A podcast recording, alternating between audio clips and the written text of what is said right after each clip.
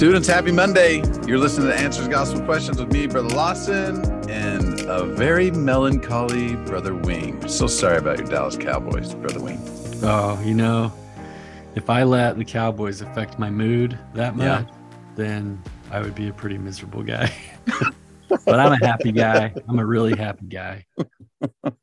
All right. Well, you've moved on. That's great. You know, the Kansas City Chiefs, I don't know if you saw, they're they're actually still in the playoffs and nobody cares. Nobody, nobody cares. The Kansas well, City in the great state of Missouri, Zion Part One. That's, I mean, this is all probably fulfilling prophecy. Okay, maybe that's too far. Um, where our thoughts are with Patrick Mahomes and his ankle right now. All right. Um, this week, students, we are we're going to be answering gospel questions from Mark 1 and Luke 3 and Matthew 3. Uh, we're going to talk about snakes. How, how do you feel about snakes, Brother Wayne? Are you afraid of snakes? You like snakes? It's so funny. My daughter was just asking me that la- last night if I was more afraid of snakes or spiders. Oh, and what was the answer? Snakes. yeah. Where'd you get the where'd you get your fear of snake? You know that they say that a fear of snakes or fear of spiders is a learned fear. It's not something that comes comes naturally. Where'd you learn to be afraid of snakes? Um probably playing in the creek in Arkansas when I was a kid. People running for their lives when they see a snake. Yeah. Well, in uh we're talking about John the Baptist uh, this week, and and we will talk about snakes, but um, we wanted to talk about John's main message, which was to get baptized. No, no, it really wasn't to get baptized. In fact, they I, I like the name John the Baptist, but really his first message to everyone was to repent. So what would we call that? John the I can't think of a good name for him. Re- repentance guy, right? And uh, if we look in Matthew 3, also in Luke 3. Well, let's look in Luke 3. Let's look at Luke. Um, and we can see a little bit about about John's message.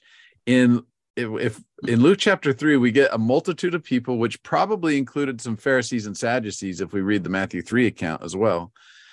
They he's out baptizing, you know, this dude is wearing uh, camel hair, he's got this leather skirt on and I mean he's eating grasshoppers and people are like this guy's crazy but he's got a whole multitude of people and he is preaching the word like you can tell he doesn't care what he looks like he just cares about getting people ready for the higher ordinances of the Melchizedek priesthood which Jesus will bring and he says to this multitude of people which like I said include Pharisees and Sadducees oh generation of vipers or snakes who hath warned you to flee from the wrath to come? Man, it's interesting. Why would he call them snakes? What do you think, Brother Wing? Just right off the top of your head, what thoughts do you have there? Yeah, they, you know, a snake is um suspicious. this is kind of leaning on my fear, your I guess. Fear of but, snakes. yeah. But um obviously they're quite stealthy and uh, deceptive um, in what they what they do to go about their victims. And so I think these guys are um, also doing the same. They're they're feigning to be one way um, or to be harmless even, and yet because of the doctrine that they're teaching and their mm-hmm. intentions, they do not have good practices, good intentions, and they are definitely um, a threat uh, to those around them. So I think a viper is a good yeah. analogy for these guys. Yeah, it's interesting that these viper. I mean, that's not typically the thing that you hear at a baptism when someone's coming to get baptized. You don't hear the person baptizing. Hey, you're a you, you viper. What are you doing coming to get baptized?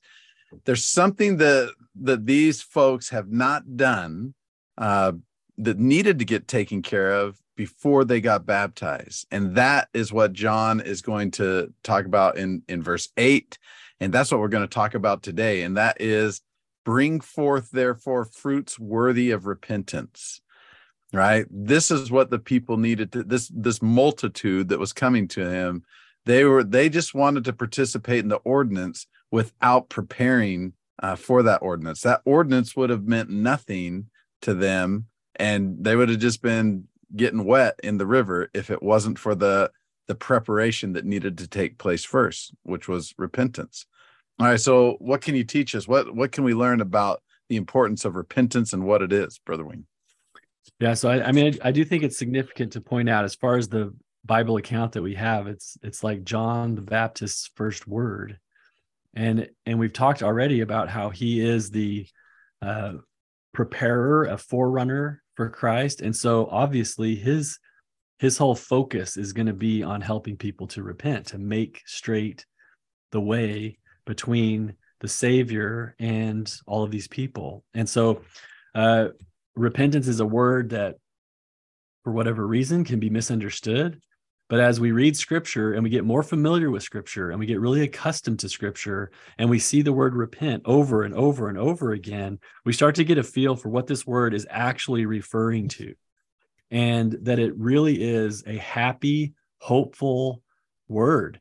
And it conveys that there, there can be fresh starts and renewal and healing. And it all obviously, if if the word is divorced from Christ and His grace and His power, then yeah, it could be seen as like a a, a club or a threat or something really mean or like being super judgmental and unaccepting. Like it, it could mean all of those things if it's taken out of context. But in its scriptural context, it is always attached to the Lord and preparing to receive more of what he has, but also using the gifts that he can provide. And so, man, what a happy, hopeful word that we really can change, that we're not bound or defined by our mistakes. Um, and a call to repent is really a, a call that there's hope for everyone. Excellent. I love that. And I, I love you mentioned a few times in what you're sharing there that um, repentance can prepare us for something greater. And that's what John was trying to do was to prepare the people for something or someone greater, uh, preparing the way for Jesus Christ. Oftentimes we've talked about the Aaronic priesthood as the preparatory priesthood. I think that sometimes, uh, and that's the priesthood that John was using to baptize people. Sometimes, though, in the church, we think about uh, well, it's called the preparatory priesthood because it's preparing these young men to hold the Melchizedek priesthood. That's not accurate at all. The Aaronic priesthood prepares us to receive the ordinances of the Melchizedek priesthood. So, uh, like something simple as um, the ordinance of the sacrament, which is which we participate in as as part of our repentance, is an Aaronic priesthood ordinance that takes place to prepare us for higher ordinances uh, and and that relationship with our Father in heaven. A bishop is the president of the Aaronic priesthood and and is almost like I guess you could look at a bishop as kind of like the John the Baptist of your ward. He is the one that is crying repentance, and uh, he holds the gospel of repent, the keys of the gospel of repentance, just like John the Baptist did. And that's one of the reasons why we utilize a bishop when we are seeking to change and when we're seeking to uh, to overcome to overcome sin. And so that's a good. I mean, that's a.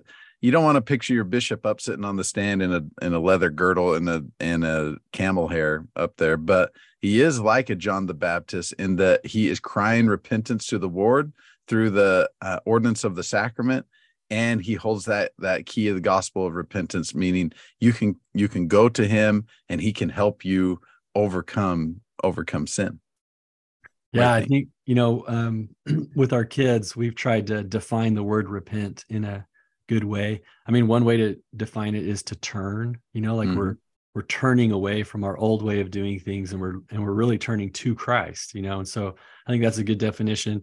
With our children we've we've used the definition of we can try again you know? And so to have that definition that because of christ and because of what he's done we really can just try again you know? And we can we can uh, uh, make this effort. And so that's why like the book of mormon teaches so effectively in alma 34 that we don't want to procrastinate the day of our repentance. You know we want to take advantage of these opportunities to try again and keep getting better. And yes we're going to continue to make mistakes um, but we just keep trying and keep going forward. And the Lord, in His infinite mercy, um, is going to, His abundant mercy is going to be able to provide opportunity and grace and and and strength for us to make real changes in our lives to draw closer to him so someone might be uh, listening to this and think oh man i want to make some changes uh, again when these people showed up to to the where john the baptist was baptizing and he greeted them with hey you generation of vipers you need to repent first. They asked a great question which i think maybe some of our listeners might be asking right now like okay well so i'm going to church i'm i'm active in my in my ysa ward and i'm doing all kinds of stuff. What should i do? And that's a question that the people asked john like after he called them a generation of vipers. They said well what shall we do i really i think it might be good to ponder upon uh, john's response to that question a question that you might have as well the answer he gave them was uh, he he that hath two coats let him impart to him that hath none. He that hath me, let him do likewise. Right. So just right off the bat, one of the things that he says is think about others. Think about others first. I think where we where sin begins in us is when we only consider ourselves and we're not we're not thinking of others and so that's just a basic uh, answer i think john the baptist gives to that question well where do i start where do i start the repentance process we'll start by thinking of others rather than yourself.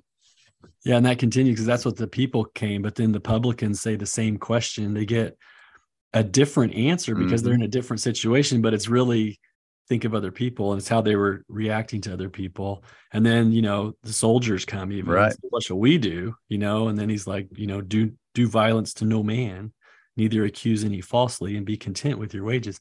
I mean, the, these are again, they're kind of they're unique to the person, just like us. If I'm going to come to the Lord and I'm going to say, What should I do? The Lord's going to help me to know what I can do in my situation to draw closer to Him, treat other people better. And then, you know, if you want to take that question and go to Acts chapter two, when the people come to Peter yeah. and say, What should we do? And then the first word out of their mouth, repent. And so right. make this fresh start, this change. Any small effort that we make to turn to the Lord is going to pay off in a greater connection with him. Yeah. And I'll put one more plug in for bishops on this too. Like Brother Wing Counsel, it's good to pray. Like one of the easiest prayers to get answered is, uh, Heavenly Father, what should I do? What do you want me to do? That's like going to your, you know, imagine going to your parents and say, Hey, what would you like me to do? They can think of a whole bunch of stuff for you to do.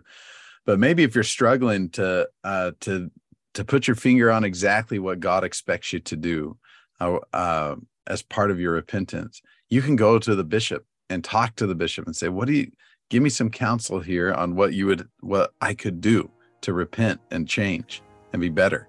Uh, and the bishop will, will, has the keys and the mantle to be able to receive that re- revelation and help you with that. So, all right, students, thanks for listening to this episode of Gospel Questions. You should come to one of our Institute classes. That'd be fun. You should do it.